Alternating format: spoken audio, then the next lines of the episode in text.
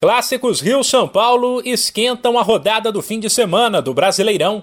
Depois dessa, faltarão somente seis. Domingo, às quatro da tarde, no horário de Brasília, no Morumbi, tem o reencontro do técnico Rogério Ceni com o seu ex-clube.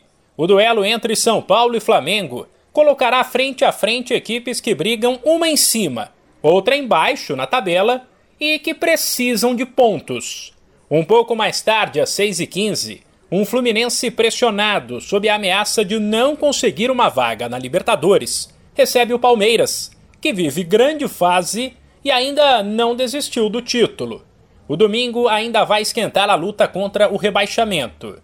Sete da noite, o Juventude, primeiro time do Z4, terá a possibilidade de somar pontos contra a lanterna Chapecoense, fora de casa.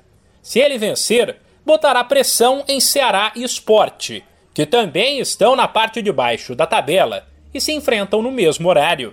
A rodada do Brasileirão, porém, começa no sábado com cinco partidas.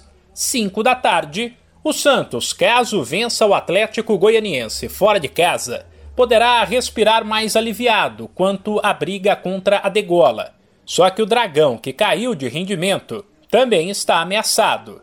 Mais tarde, às seis e meia, tem outro reencontro de um técnico com seu ex-time no caso, Wagner Mancini, que foi importante na recuperação do América no brasileiro, e agora vai visitar o Coelho à frente do Grêmio, time em crise e muito perto da segundona. Sete da noite tem um confronto direto pelo G6 entre Internacional e Atlético Paranaense e um confronto direto pelo G4 entre Red Bull Bragantino e Fortaleza.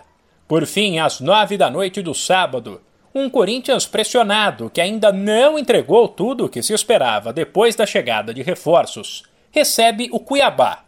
Já o duelo entre o líder Atlético Mineiro e o Bahia, em Salvador, foi adiado para daqui 20 dias. De São Paulo, Humberto Ferretti.